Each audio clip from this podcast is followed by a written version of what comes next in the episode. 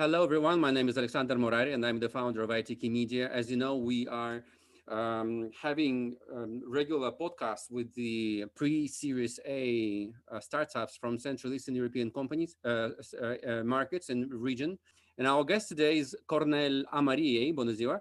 And uh, Cornel is the co-founder of a company called Dot Lumen, which uh, builds glasses that help the visually impaired people live a better life. Hello, Cornel. Bună ziua. Hello, salutări. Very glad to be here. Look, um, you're one of those guests that we've had recently that I think we could have like dozens of topics to cover and we could spend like several hours basically of uh, recording so let's let's try and focus on the most important product i understand that you are now developing growing the uh, dot lumen itself um, and um, let's start with this. Do you consider yourself, I mean, the next or already the next Elon, Elon Musk? Well, with time, when, when I was younger, I was uh, aspiring to be various people. Was it Steve Jobs? Was it uh, Elon Musk? Was it uh, Dieter Rams? Was multiple people? But you know with age you want to become more and more of yourself and more and more of what you consider successes and what you consider you can have an impact in. So i don't want to be anybody else than myself. With you know i had i have a, a huge beautiful and uh, tremendously complicated life but i wouldn't change it. And um, I'm not aspiring to be anybody. I'm just aspiring to do as good as I can and to have the right people around me to build the great things which can have an impact. Then how would you describe being Cornel Amariei? What's what's that? Well, a lot of ambition and very very little sleep. That's how I will define my last for three or four days, and not just for myself, but for the entire team here at Lumen. We had a very powerful start of the year. And I think the start of the year actually shows how we are in general. We are people filled with ambition, people which realize what impact they can bring to the world. And you know, we work day and night and bring that impact. We are building something which can impact the which will impact the life of millions and millions of people. And that's enough for us to stay here to work day and night and to build the things which we know can have an impact the thing is like this what we're doing is meant at a population which technology has been developed tremendously recently but definitely not enough. And right now i don't until recently unfortunately the public the public perception was that building things for people with disabilities is not necessarily something which is attractive for the startup world. It was kept to big pharma companies it was kept to big players which can uh, invest in that direction because it's so hard to make the right things in this domain. But now with time still is you know when, you're thinking of a startup you're usually thinking of uh, software. You're usually thinking of building an app. You're usually thinking of doing something which doesn't doesn't require the resources which we require to build what we're building. We're burning tons of cash and we're we're having over 30 people at this point working and we should be 10 times that in order to fully develop everything which we need to. But still, uh, these are some of the reasons for which um, not only investor but investors, but also the startup movement in general didn't really look at solving disabilities. It's simply way too hard.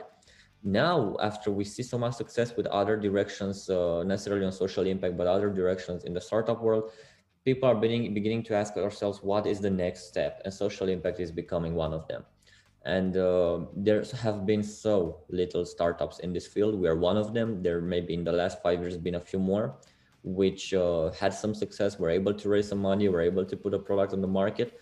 There are very few who succeeded and we're happy to be there. But yes the the tide is changing and we're at this point i think we're on the right part of it. So i read i read between the lines a a let's say po positively impacting combo that you are trying to tap on is doing good at the same time being different from from the crowd. Because it's easier for startup for impactful startups it's easier to stand out from the crowd yes. It's not one of those uh, millions fintech uh, startups you know or payment app and and similar. But at the same time there are also challenges and i hope we will discuss these challenges with um, uh, with you later on in the later uh, rounds. Let's get back to the scenario, uh, Cornel, um, and deal with the first round in our podcast, which is the solution or the, the product itself. How would you describe okay. the glass um, that you call dot lumen? Um, the lumen glasses, we call yeah. it uh, in a nutshell. Okay.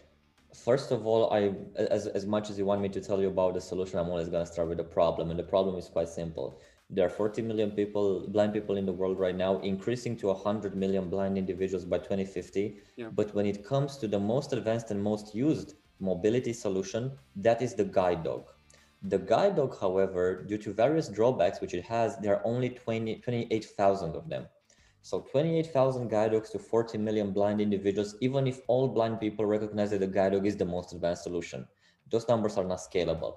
So what we asked ourselves is, hey, can we replicate the main features and advantages of a guide dog without replicating the drawbacks which make the guide dog an unscalable solution?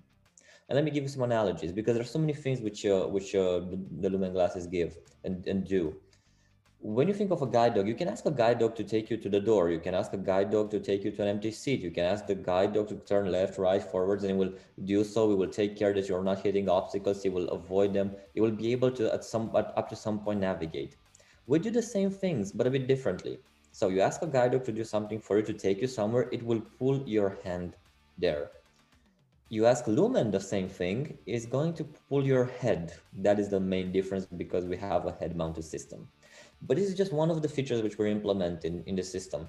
A, a guide dog is very good at determining and uh, avoiding you from obstacles, but it has a few things which it cannot do. It cannot read, it cannot understand various contextual information, which we can in an informatic system. So this is like in a nutshell, a very simple analogy of what we're doing. We're taking the features of a guide dog and mounting it in a system which is scalable. That's pretty much uh, the easiest way of saying it. Th that's interesting. You said that the uh, Lumen Glass will be reading out loud also the information from the surrounding world, I understand, right? Not necessarily, but it is capable of reading. By reading, it doesn't necessarily mean that it's going to read to the blind individual. Let me give you another, another bit of context we take for granted, we, I mean, visually capable individuals such as ourselves, we take for granted how we process information and how we understand it. So, you know, we look at an object, we look around, we always have our brain mapping the world three dimensionally, understanding how we can interact with, understanding where we can go, where we cannot. These things we do so intuitively that uh, we forget about them. But for a blind person, they are not capable of doing this on a visual way. This is why we use the guide dog because the guide dog can do these things can understand these things and then they can uh, help the blind individual by pulling their hand. Once you have a system which is capable of understanding and processing the information the same way that the brain does in a visually capable individual, then it's only a challenge of offering that information to the blind. Reading is not a very good way of offering information. It's a very slow way of offering information. But specifically how we're doing it, that's still, uh, that's still, we're still have to write a couple more patents on it, but we already have a few. So uh, as much as I can say. What's the current status with the uh, not only on the patent side and like idea and ideation, but also on the um, actual uh, physical product side? Sure, sure. We actually showcased in a few teaser videos how the product is going to look and how it looks for us already because we have it over here. We have uh, built in the only the last few months over 60 prototypes. Those prototypes were tested with hundreds of blind individuals testing everything from small features, small things like how well they fit, how well, it, how comfortable it is, uh, up to larger things, how well it is integrated in various scenarios, how well it can offer the feedback, how well it actually enhances the life of the blind. And we're going to continue to do this. We actually have a, a, plan to reach 2000 tests up to up to end of March. In terms of uh, of reaching the market, we are having I think two or three more months until pre-production until we have the pre-production units and by uh, the second half of the year, we are going to start production. So we're already in a design for manufacturing um, timeline, which means that we're optimizing the product to be manufacturable. This is what we're doing. Uh, we're doing now. It means taking every component, making sure we can manufacture, simplifying it. This is in terms of hardware. In terms of software, we're continuously improving, validating, prototyping new ideas, and making sure they fit in the system. So we are going to enter the market in the second half of this year. You mean with the product to sell now, right? Yes, That's the approach. Yes, yes. Okay. Um, look on on on the hardware and like sensory type uh, side of the product, it's more or less easy to foresee what you might be working on and so on. I mean, with this haptic or tactile contact and uh, mm, sensors of different ways. What about the software? How difficult is the software part of the product? Well, I can give you a simple analogy. We are using autonomous driving technology, for example. You know, autonomous driving is something very similar to what we are doing, only that we're doing it on the pedestrian side. Uh, in autonomous car, you have, uh, you can put 60, 70, 80 kilograms of computers we can only put a few hundred grams. So we have a huge, huge challenge. It's incredibly difficult to build uh, something which is re reliable in this small dimension and something which can understand the world, process it, and offer the correct feedback. The last thing we want to see is a person getting hurt using the system. That's something which we simply cannot accept. So this is why it's tremendously difficult to do what we are doing that's what I'm why I'm asking. Of course, it's uh, just as you say, basically, just confirming that this is uh, driverless driving, driverless. I mean, driverless uh, mobility in a miniature. Yeah, it is. It is. Uh, it comes with the same challenges. E even more because you are more confined in space. True. We're, we are more confined in space, but in the same time, we still have a human in the loop. We still have the blind individual as the person taking the final decision. The Lumen system doesn't take the decision for the user, but it gives all the input information on what you should do. And it gives you as much feedback information as possible so you as a blind individual can take the decision. This is still an advantage which we have over autonomous driving. It's not, we can't fail, but we know that there's a degree of error which we can accept. And that's a degree of error an autonomous car cannot have. So maybe that's a bit of a difference, which makes our life a bit a bit more easier in some aspects, but in the same time we have the same challenges of lower weight, lower dimension, uh, much more uh, much more environments because in the end the car only works on a street. We have to understand streets, we have to understand indoors, we have to understand outdoors, we have to understand the beach, we have to understand the shopping mall. there are so many situations which we have to understand and that's so much more complex in terms of how many objects you must detect, how much, how much more information you have to process. It's a tremendous amount of data which in autonomous driving you have to do perfectly 99.9999% and for us it's just 99% without a 0.9 but still it's uh it's challenging in the dimensions and requirements which we have. Yeah yeah yeah.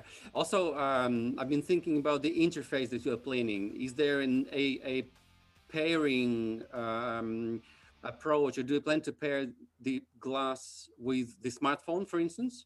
Or smartphone with the is... yeah yeah smartphone is an interesting uh, an interesting accessory which you can use with the system. I'm not going to disclose more at this time, but definitely there are some features which you can do together with a smartphone. I mean, yeah, naturally, at least smartphone could be the gateway for the information gathered by one glass into the uh, depository of data where you can, can do all the magic. It if be. it's not your plan, it should be your plan, definitely. Don't worry, about... we are thinking of everything. Yeah, yeah, we have so many people. Uh, I understand in the team that definitely will cover everything.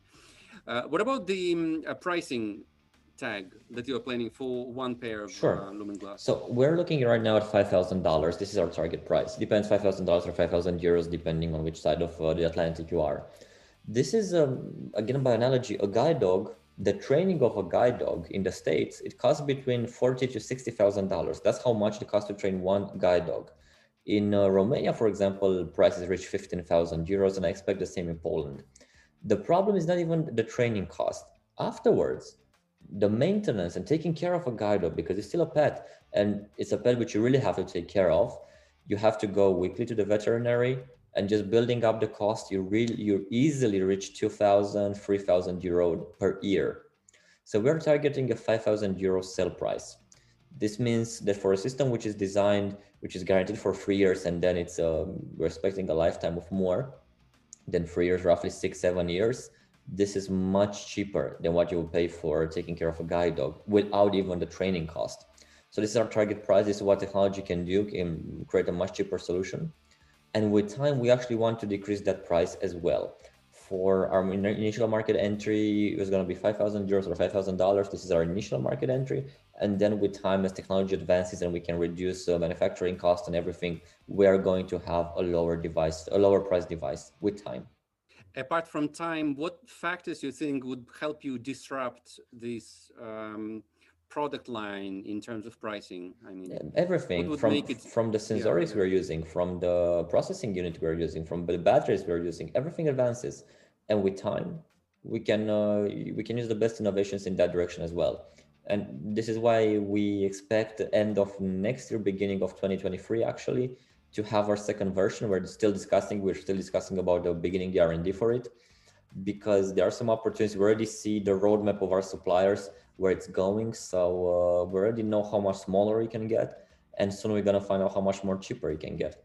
But it's a it's a good margin. It's a good it's a good factor.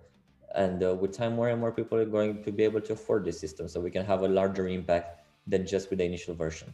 We are we are going to B2B and B2G. This is where we are placed right now. We're not going directly B2C.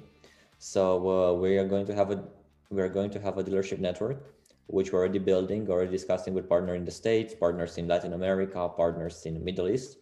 So we're beginning to form that dealership network, and uh, in the following months, that's going to that's going to take um, a quite large increase. And then um, we're already discussing with several governments which have an interest in our system. It is uh, it is going to B2B and going to B2G. B2C at this point, it's not necessarily what we are starting with. There are already dealership networks for assistive technology which we can use.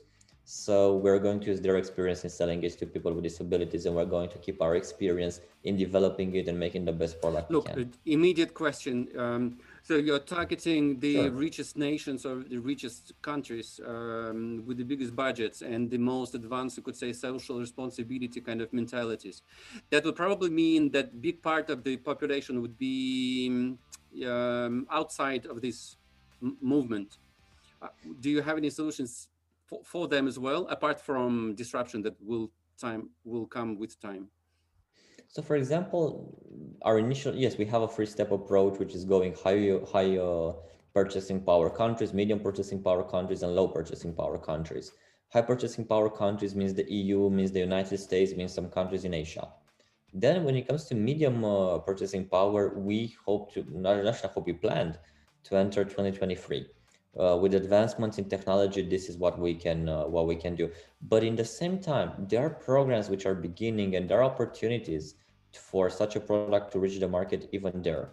There are countries which uh, for our studies appear as medium uh, medium purchasing power, but they have uh, programs which uh, through which you can have donations, through which you can uh, crowdfund the purchasing of one of our system so systems. So it's it is possible that we're going to reach even sooner. Um, we are here in the EU, and the EU has a great program for this. So the EU is already quite well formed in that. But there are some other countries which, of course, do not have it and uh, it comes up to lobbying it comes up to knowing the right people and to see how you can actually bring the impact in that country as well we don't want the blind the blind people to pay for this system or the blind people who can afford it definitely but we don't want blind people to pay for the system we want blind people to need the system and uh, to request it and somehow with the financial programs which they have in their respective country to obtain it this is why we're looking at insurance companies. This is why we're looking at uh, various blind associations, various social impact associations. This is why we're looking at governments around the world. Last question for this round. What about the pivoting or byproducts, let's say, of this uh, work? Because I understand this huge investment of IQ and EQ and um, money and time and effort and sleepless nights and so on. And it does not seem to me the end of the road as far as business uh, no. plan? So the technology which we're developing is by the technology you have today, you can't do what we are doing. So this is this required us to develop new and new technology when it comes to understanding the environment, when it comes to offering information to um, humans, basically neuroscience research, and because of uh, because of this, we see multiple use cases for the technology. So we already have some new use cases. We're not focusing on them right now because our focus is in having the impact which for which we started the company. But still, we we want at some point soon to tackle the new use cases which we found. And our use cases we still have some social impact. Uh, they're still the core of what we're doing here. It's just in different fields. There are various disabilities which we can help. There are uh, emergency interventions which we have the technology to fulfill. We have applications which go up to military, which is not is not really in the core values of what we have, but still there's such a such a wide array of applications for the technologies we're having. And with time, we're going to grow those areas as well. So yes, we started the technology here. We're developing disability solving hardware and software, but then we're going to pivot in new directions as well. There are a lot of things. For um, example, in motorsports, in racing, we've seen some application. We already began uh, collaborating with various uh, uh, motorsports to see the possibility of reapplying what we're doing there. So there are a lot of things which you can do once you know how to understand the world very well and once you know how you can communicate with the brain very well in a non-visual way because most of the interfaces we have now most of the things which we do right now are using vision but humans don't only have vision. They have multiple senses. You have hearing you have touch you have other, other senses as well. And we know quite well how to use them. And with time we're going to know better and better and better how to use those senses. And uh, that's core ip which we are having in the company. Cornel, let's move on to second round competitors. You said already that there are not that many uh, competitors, but there are some. Um, who would you say are your top top two, three competitors and why? Sure. So we're having the largest uh, assistive technology study for the blind in the world. We sur surpassed all literature that is at one point uh, a few months ago we identified over six, I think, to 700 already solutions for assistive technologies for the blind. Unfortunately, most of them are coming from research. There are research papers which were done for the simple point of having the research paper, publish it, but no intention of actually putting the product on the market or technology on the market. We are following what the big companies are doing in terms of uh, researching in terms of uh, projects which they have on the inside. We're following patents to really understand what our competitors are doing, what our possible competitors are doing, because again, there's so few products on the market. And when it comes to this, we're following everything. If I would have to look at three different areas before naming any names, I see the area of what I call 2D information representation. So at this point, there are companies such as Orcam, which is the only, or was actually, though, or still is maybe, the only unicorn in the field of uh, assistive technology for the visually impaired. They create a system which you attach on your glasses and it's able to read text. So you put a piece of text in front of you and it's going to read it to you. You put an object in front of you, it's going to describe the object. You can ask it to describe a scene and understand what roughly what objects are over there. That's a very slow process. It's not something which you can use for mobility, but it's something which you can use for uh, better understanding text, reading. There are some very nice applications there. That technology such as this for 2D information representation, they work very well for giving you information, for augmenting your information. So you have a product augmented to you, but you must already know there's a product over there. You must already know you're over there. You must already know there's some things around you in order to use them. It does nothing to really help you how you can to really uh, explain how you can interact with the environment, how you can navigate in it, how you can have better mobility or to even accessibilize the, the environment more. It does very little in that direction. And that's one, Orcam is the leader of, they are the inventor of this, but there are some other companies doing that as well at this point. Then is the other field. It comes the field of brain machine interfaces. If I if I'm going to look very far on in the future, if I'm looking at things like Neuralink by Elon Musk, they are basically working on having direct contact with the brain so you can have a very fast a bandwidth uh, connection to the brain. This is this is not going to be something which is will be commercially available in maybe more than 10 years. This is like a timeline, more than 10 years you can see something like this commercially available and it actually is already commercially available in other places. For example there's a company in the states called second sight which they build the what is called like the bionic eye popularly popular term. It's an electrical electromechanical system you connect to the um, to the optical nerve and then it sends electrical impulses to the brain via the optical nerve. It is not working for any every kind of visual impairment so you must have some very specific visual impairments which do not uh, affect the optical nerve. The optical nerve must still be fine And with all with everything and all the advancements, I believe they have the technology for like 15 years already. They sold 300 uh, implants. They cost $150,000 each, and you can only have one eye. I'm not sure if you can have more, but from what I read, you can only have one eye doing that. So Second Sight shows how interested are people in actually having a brain machine interface and unfortunately not very. This will change definitely, but that will change in 20, 30, 40 years. That's a reality in terms of uh, mass adoption of a technology like this.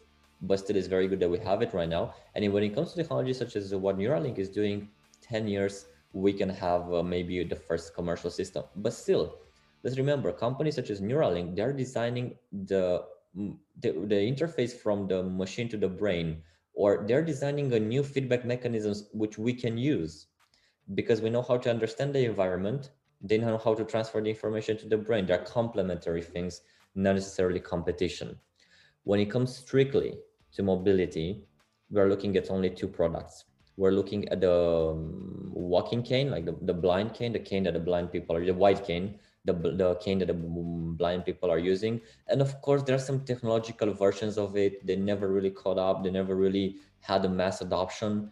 Blind people still prefer the simple, uh, the simple walking cane, and with a simple white cane. Sorry. And then it comes uh, guide dogs, which only under 30,000 or a bit over 20,000 of them to 40 million blind individuals. So it's not a scalable solution. It's a great solution, but it's not a scalable one in Romania, for example, I think we have 10 to 15 guide dogs. And I met a few of them and I interacted with a few of them and, of course, their owners. Uh, we have some of them in our office. I actually had uh, last week uh, a guide dog over here and uh, we had a lot of fun with uh, with a guide dog and uh, a lot of productive discussions and ideas and tests done together with the owner. So those are the two main, comp- and are not even competitors because they're complementary anyway. Already widely spread and so you are basically you could say attacking attacking the most spread solution to the big problem. Okay um, well, we're definitely not attacking the guide dog. Definitely, we love guide dogs. We love the dogs. Uh, we have nothing. We have a lot of dog lovers in our office. Trust me, when a guide dog comes over here and we take the the ham off the, the system, which uh, has the handle on and basically the guide dog becomes a normal dog we have the entire fun in the world with the dog so we are no no my bad my bad i'm using yeah yeah i'm using the like battle startup you know vocabulary but not in the direct meaning definitely just wanted to say that you are approaching a market where the already used solution is not enough and it's the most widespread solution um, you know what? I have I had another question. Let's just jump back to the product solution. How sure. much time? Yeah, how much time a new visually impaired person needs to fully interact? Uh, based on your recent pilots, I understand to fully understand the hardware and to fully interact and um, you know to use sure. it to full extent and to full capacity. to full extent, it takes a few weeks. So okay. to full extent, sorry, to full extent, it takes a few weeks of, uh, of training of use. The basic features you get quite wide, sorry, the basic features you get quite well, quite soon, just a few hours of use and you're already quite comfortable with some of the things. Mm, by comparison, a guide dog, you take four, two, four, six weeks of training together with a trainer until you can be confident in taking it outside. We are aiming at the same or even less. So it depends a lot. We have more options than what a guide dog can do we build hardware on which software is continuously updated so new features are always part of, uh, of the system and with time there are going to be more and more features which are which are helpful to the to the visually impaired so uh, the basic functionality you can get in a few hours. In a few days you can already begin exploring the world and in a few weeks you can be very comfortable with the system. It depends a lot on the um, on how uh, secure the or, or how secure the blind individual feels on exploring the world because it's something new for them. But in the same in the same time you can put a device on and if you have your walking cane or if you're already uh sorry if you have your white cane and you're already comfortable navigating outdoors the system will not stop you from doing so. You can actually learn by simply doing it. So you can still use your old means you can still use your guide dog you can still use your white cane and um, navigate and also have the system and even better because you can correlate from what you know with the new technology which you have on your head. So that's a, a bit of a different from a guide dog, a bit, of a difference from a guide dog. For a guide dog, you do need a lot of training. It is a bit different from the white cane because for the white cane, you also need training. Uh, but again, this product is for people who already know how to use the white cane because you must know how to navigate outdoors. With time and with systems which are going to be optimized for uh, children, that might actually change the paradigm a, bit and we're considering it and we're studying what impact can that have because if we're right now the system which we're developing is for adults with time maybe the second iteration we're considering bringing, bringing it to children children you know depending a lot to some of the children depending on the country learn to use the white cane when they are in um, in uh, middle school. Some of them learn it in high school depends. Some of them learn in university unfortunately. And um, if we if we ship the product as available solution in like primary school or in uh, middle school that might actually change a bit the paradigm of using a white cane I'm still confident that the white cane is a solution which most blind individuals should first use. So once you know how to explore the environment, once you have your backup solution, which you know it's an extension of you, it's a white cane, uh, then you can actually bring a system such as ours. Mm-hmm. Yeah, yeah, I could call it as a secondary feedback, secondary level feedback system, or kind of redundancy for security, right? Uh, mm-hmm. You're building up this redundancy of this of the two systems combined. I mean, uh, white cane and the lumen itself and then yeah interesting interesting of course and then with the dog there is there a risk by the way from your experience is, is there a risk of um, character mismatch with the dog does it yes happen? definitely so this yes, is one happen. problem and with the machine you have just uh, you have you you you need to learn to read the signals rather than definitely. interact actively right? well it so is an interaction it is an interaction but the ah, machine okay. doesn't really have a personality yeah. it's it's unfortunate reality we would consider the guide dog a solution, but it's still a pet. It still has moods. It still ha- you can still mm. get sick. You have to take care, tremendous care of it, of uh, of your of your guide dog. And there are moments when the performance declines because of personality. It's it's true. It's happening. Um, there are uh, I know quite a, a, a few blind people with guide dogs which have beautiful relations with their with their guide dogs, but I also know people who simply couldn't adapt because they simply didn't fit in personality. They simply didn't fit in um, in the way of uh, of communicating with a guide dog. But the guide dog is not a is not a repeatable system. One day you can do something, the second day can get sick. I know guide dogs which uh, you know. Um, just a recent example. I'm thinking of the guide dog which we had uh, last week over here. Uh, she her uh, hobby is to eat food from the ground. It's still a dog, so it does that, and it can get sick and where, whenever it's doing that the owner does not know because it's you know it gets smart and you know how to hide it and you can and uh, the owner asks the guide dog if he did that and of course the guide dog signals no but he actually did. So it's an actual personality. You're you're having another living being next to you which is a very smart being which you know if you have a dog you know what uh, what I'm, I'm what i'm talking about is still a pet. Yeah. it's a pet which is incredibly trained but it's still an it's still a living being and it still has the same thing as you and me you know when, when we're mad when maybe don't get the best decisions the same for the guide dog yeah. when they're when they are distressed they will not take the best decisions mm-hmm, mm-hmm. yeah yeah coming back to your competitors uh, Cornel uh, you mentioned orcam yeah. and um, um, what do you think about Messi, Messi uh, being the ambassador and uh, having in mind that there's a guy now best in the world coming from Central Eastern Europe, Roberto Lewandowski. Have you thought of approaching Roberto maybe to become your ambassador? We're thinking of quite a few first people, and uh, okay. we are actually going to announce something in the following, I think, month. But let's say month and a half. We already have an ambassador. Our first public okay. ambassador, we already signed and everything is going to happen in the wow. following uh, six weeks.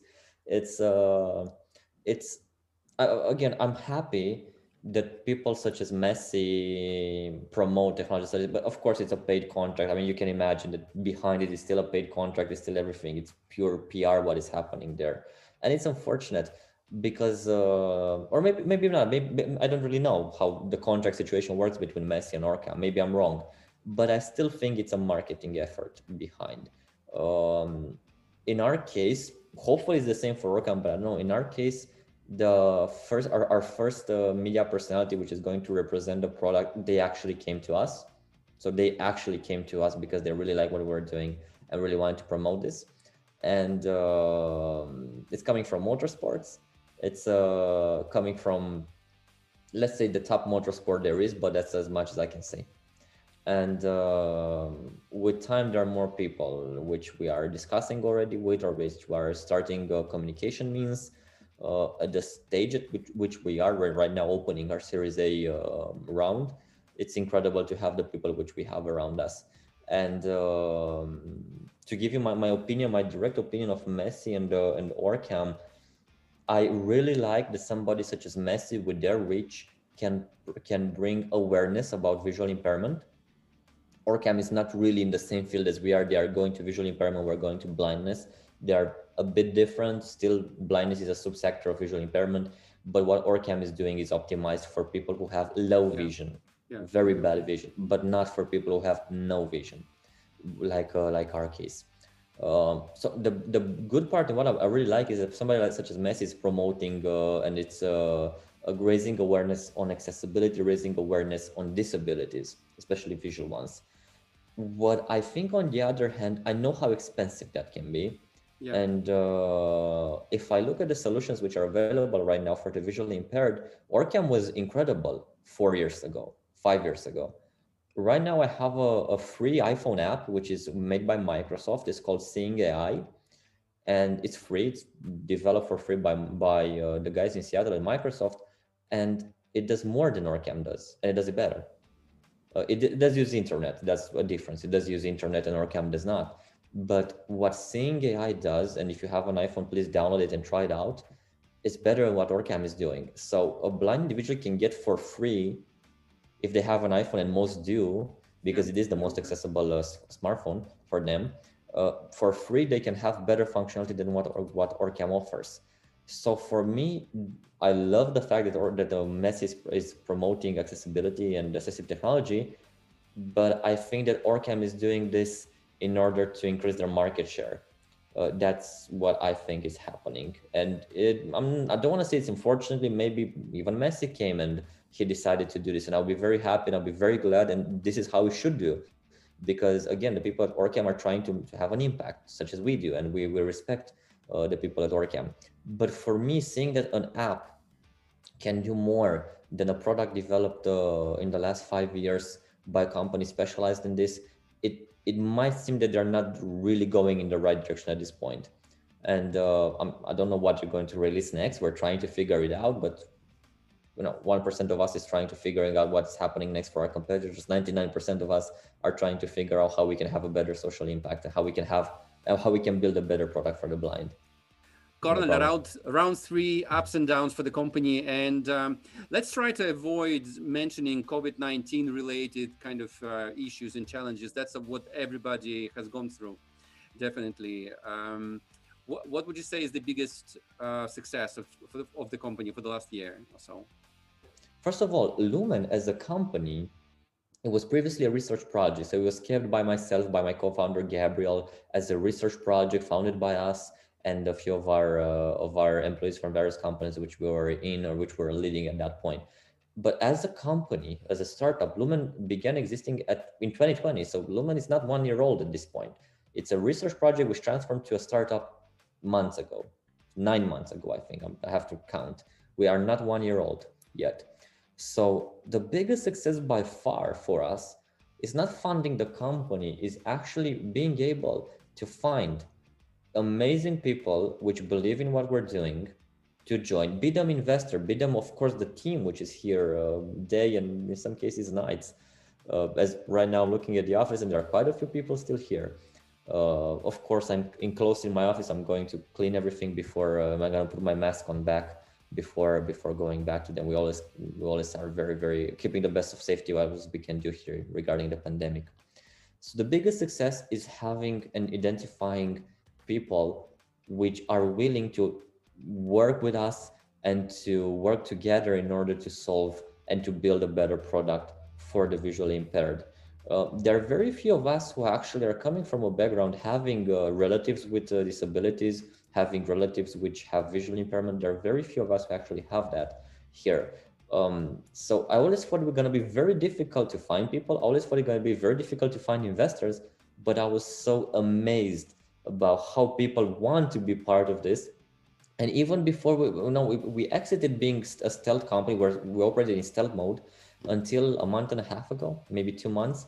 And even before that i remember we wanted to recruit like five software engineers and we had 500 applicants. So it's amazing how much interest it is for people to actually have an impact and uh, just to give you a perspective there are corporations here in our area which have a thousand two thousand three thousand employees and they don't get 500 applications in a month. And we did. So that's absolutely amazing. And i'm amazed about the interest that people are having in what we're doing and i'm amazed by the fact that everybody wants to help. So the team of uh, people of uh, relatively similar you know mentality as far as impactful live and impactful careers you could say as well right it's something like uh, you we could mention what Simon Sinek right with, with this start with why like yeah. wh why you're doing that yeah what about the failures? But again, failures, be honest. No. Failure. Yeah, where, be honest. Where, where do I start? Um, okay, guys, next podcast had... will be dedicated to Cornel's failures only. See you later. Bye bye. yeah, well, uh, maybe a few of them. Of course, you can imagine we had failures in terms of uh, fundraising, not necessarily because we, we, we took hard no's. We actually had very few no's in uh, investing us. We simply we were simply very selective of who we brought in as investors. Uh, but in terms of how things were, were, were happening, for example, when we when we closed uh, our first investment round, when we when we the money were not transferred, not all contracts were signed, COVID just broke. So exactly in that second, we I was I remember before the lockdown, a few days before the lockdown, I met the investor group. You know, we shook hands and everything, and uh, the lawyers were working on the papers, and then COVID struck, and then for a month, two months, we were trying to understand what is happening and i fully understood the investor they had all the none of us none of them backed so nobody ever backed it was just a lot of delay because nobody knew what was happening at the beginning of the pandemic we were at home we were trying to solve okay how we got because we had the resources to work but we're just trying to to understand okay what, what we're gonna do next because this is the runway which we have and we know we signed the deal but this when is it coming but it got solved and uh, the reason I tell that as a failure because not a failure for anybody. It's uh, it was just a natural ways of happening. We were all scared at the beginning of the pandemic, and most of us still are. The reason why was uh, why was failures because I really understood I could have solved the situation in two days, but I didn't really necessarily was paying enough attention at that point. And if what I would mean, have, what do, what do you mean? How how? when it comes to the legal work when it comes to uh, pressing the right buttons when it comes to really um, doing the due diligence correctly and having uh, calling your investors and keeping a good relation with them uh, it was the beginning of the pandemic everybody was focusing on pretty much everything else and uh, if uh, and that's something i learned very clearly if uh, which i'm not going to repeat now if i would have done it again i would have solved the issue in two days not in a month so that was a very crazy month for us that's one of the failures. We have failed timelines. We have some things which we believe we can do faster and we have failed. We have failed in terms of some of the testing. We done tests which were not necessarily as relevant, but we at some point we thought they were, we insisted and then we found out we were not. Um, so we do, we, we, you know, in, we had a lot of theories which were bad, but we had to test them. And a lot of colleagues go i remember in the beginning and in the last month the beginning was like months ago but the speed which we're moving the beginning feels like years ago. Uh, but i remember uh, there were a lot of colleagues which were discouraged by the fact that we spent a lot of time and money and effort in testing something and building something which did not work and uh, they came to me why, why did we even spend so much time and why did we do it if I mean, we were not because it was not necessarily why, because we didn't know if we're going to work or not. People were very discouraged. And I, and I just told them, okay, if somebody else wants to do what we did, don't you think they're going to try this as well? And they said, well, maybe. I say, okay, then we just pass that and they have to do it. And we had, we didn't. We, we, we checked the mark. It's not working. Doesn't matter. We're not going to tell what's not working. We know that it's not working now and nobody else in the world knows. So uh, those are failures. Even before starting Lumen as a company, as a research project, one of the biggest failures is that I could have started it a bit sooner.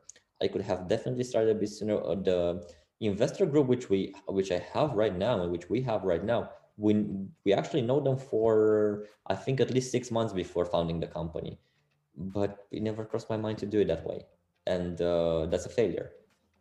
Um, and, failing and, every day. Yeah, Cornel, then what made you think of founding a company formally and switching from research project as a side kind of project, I understand, into a formal uh, and, and enterprise? Well, it was clear for us that that is the mechanism, but it was clear for us from the beginning that is the mechanism. No, no, no. What was the, the trigger? What was the trigger? You know, like months ago, you were a research project with uh, guys that you like, and you're doing this as a hobby, almost. I mean, passion, hobby, whatever. And then all of a sudden, you understand now, now is the time for a company. What, what was the trigger? It, it had a lot to do with the technology. That was the point at which we knew that this can be done. That was the point which we're, we actually were sure I think six months before of that, that this can be done. We pivoted for the direction, exact direction of what we are, I think roughly five months before starting the company. And that is the moment when we, we knew this can be done. That is the moment when I completely left my corporate, uh, left the corporate world again. Previously to this, I had a management role in innovation in a large automotive uh, manufacturer and company yeah. and uh, it took me a while to get out of that role it was a very interesting part you know we had impact over there we were building amazing things but i was feeling i was not doing enough especially with the background i'm having i was born in a family where both of my parents have locomotive disabilities and my sister has cerebral paralysis. So i grew up in a very different house in a very different environment which made me more sensitive to creating things which help. And um, when I realized this can be a solution, I said, okay, and let me start my exit plan from the position I had in the company, which in which I was, I was implicated, and begin working toward it, towards this. Um, and it took a bit longer, and uh, I could have done it faster. Uh, but the flip was the moment, okay, this is working, this can work, this is something which can, we can bring on the market, let's do it. I called uh, Professor Dr. Gabriel, my co-founder, and I said, uh, Gabriel, let's do it. And he said, okay, let's do it. Then okay, uh, few, a few more months, a few more months after that, company was funded. First investors were attracted. Um, it was interesting. It was interesting because uh, even if it was a research project, it was funded from my money, from Gabriel's money, and so uh, the moment when I completely, completely quit, uh, and I was basically you know jobless let's call it this way i didn't have the i'm not completely jobless because i do have my other my other uh, businesses in which i'm implicated but are now 100% of my time is in lumen. Those i'm a silent partners in the other silent partner in the other things. Um, but that point there was no coming back it was uh, it was the point of no return the second i did that i actually did not know what to do in case this was not working so it was a leap of faith and it worked but it was large, a large leap of faith. Even if I, at that time I did not project it as this, I projected it as a, being a very smooth transition. It was a leap of faith. Cornel, let's move on to uh, round four. And speaking, you mentioned Gabriel, one of your co-founders. There's another co-founder, and this is Mihai Ivascu. Is that so? Yeah. Um, so, in a very brief kind of uh, description of the team itself, let's start with the founding team what's uh, and and what I'm I'm usually interested in how you divide your roles in the founding team, and if I sure. if you are 100% involved and what's like the labor division in in the founding sure. team, then describe a little bit uh, about uh, the the whole company, um, and we'll take it from there. Sure.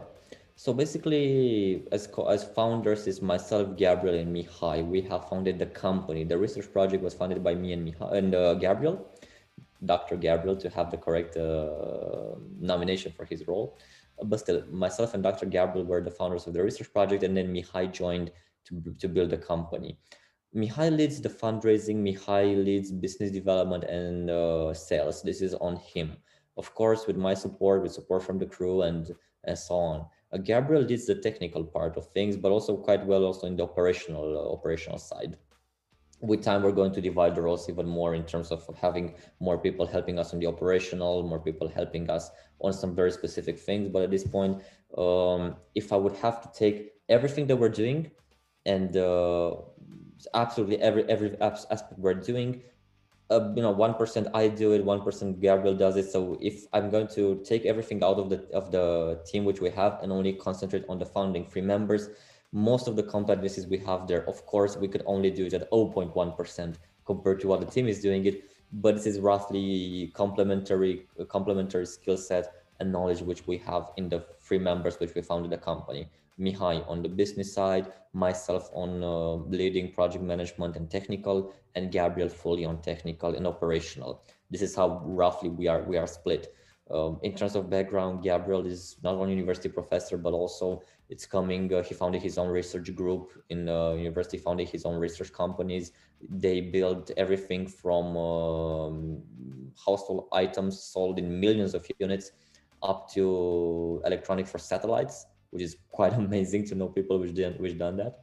Uh, Mihai has its own. He's uh, the CEO of the M3 Group and uh, the founder of Modex, Modex, Modex blockchain, uh, Modex Technologies, which uh, is a powerful blockchain player. I think they already closed around at a 300 million evaluation, something like that. So it's um, he's a he's a very good uh, fundraiser. He's a good, very good person when it comes to funding companies, when it comes to leading them and um, we're learning learning a lot together and i'm learning a lot from him as well. And then when it comes to the team we have everything from software mechanics industrial design product design uh, testing a lot uh, electronics if i'm not already said it psychology neuroscience. It's a very very very complementary set of skills.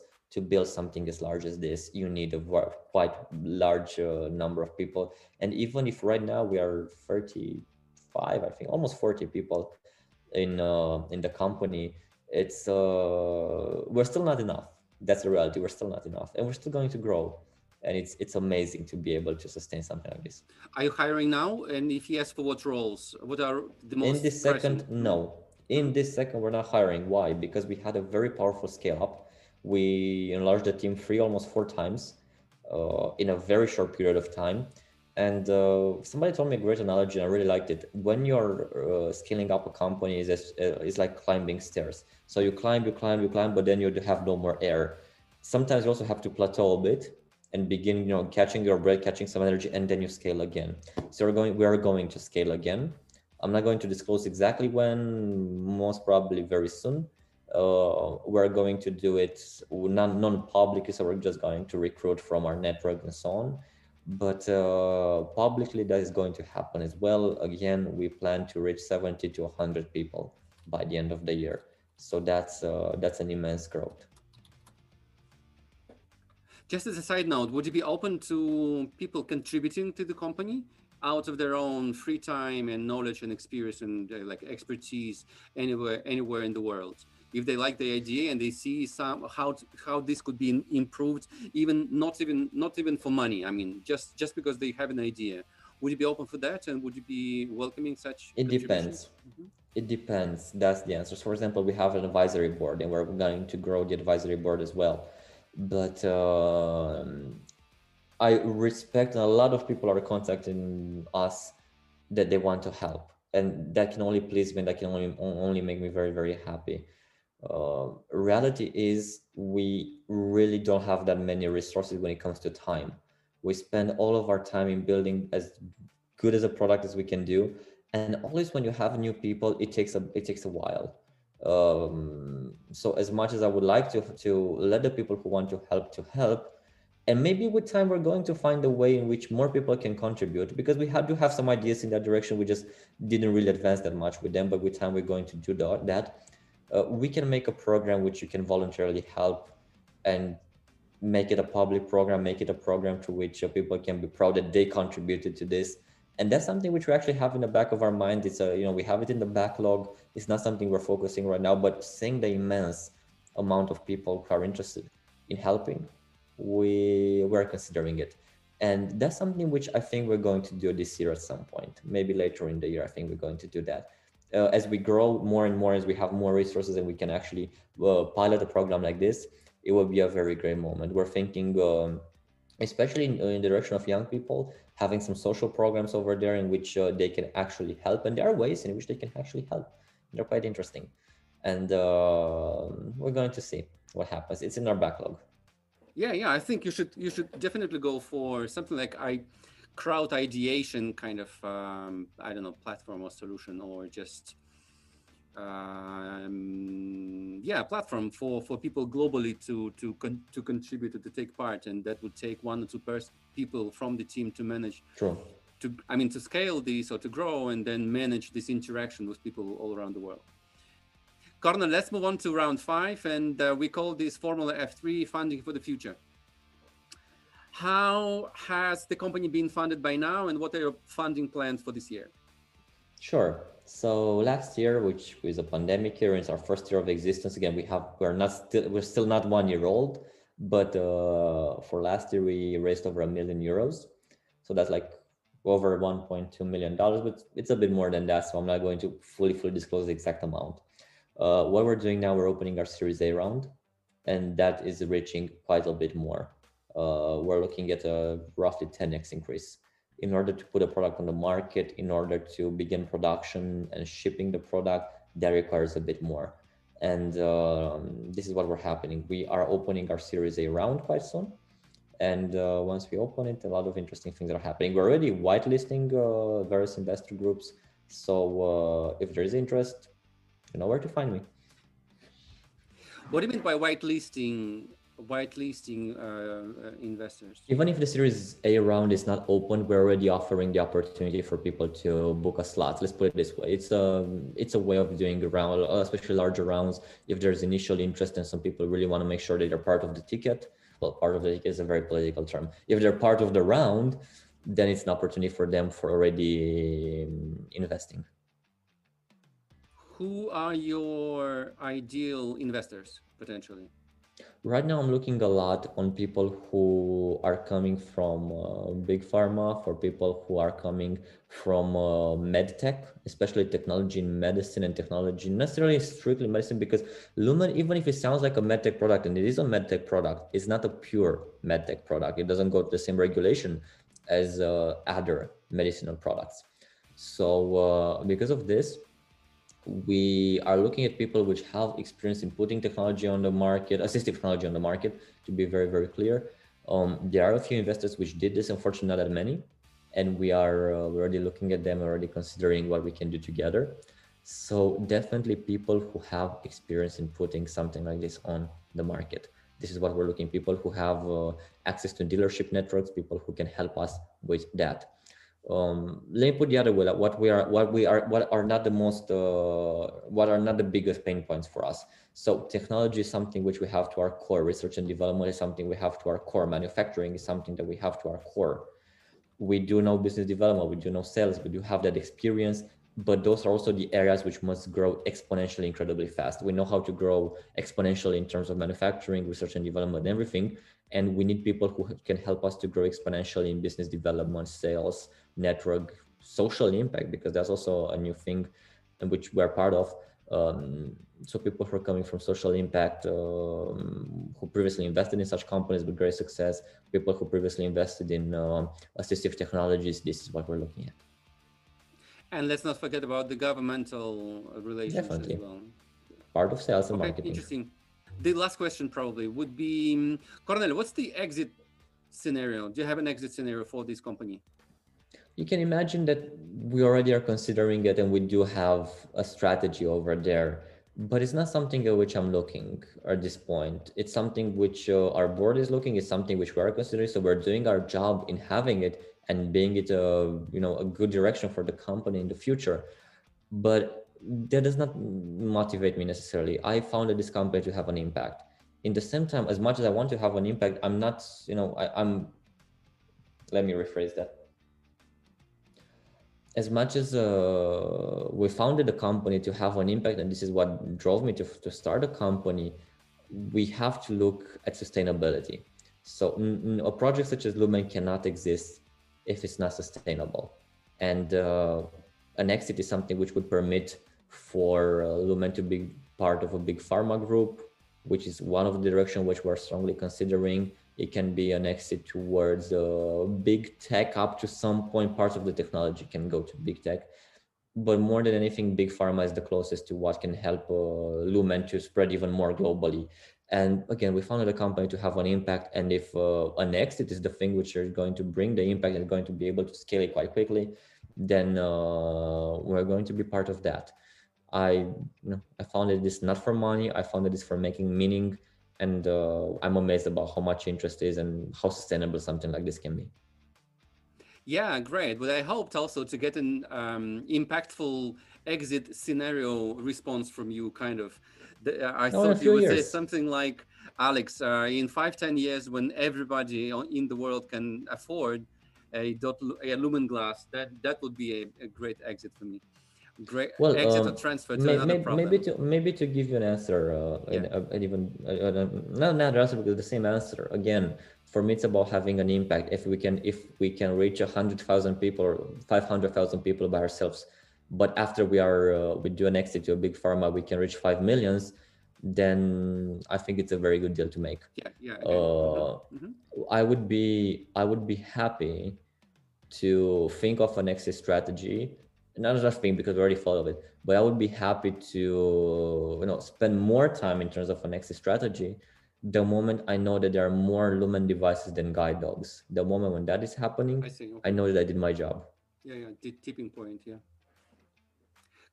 Yeah, great, Cornel. Uh, we are in the beginning of 2021. What would you adv- What would you? What pearls of wisdom would you share with the fellow startup uh, founders?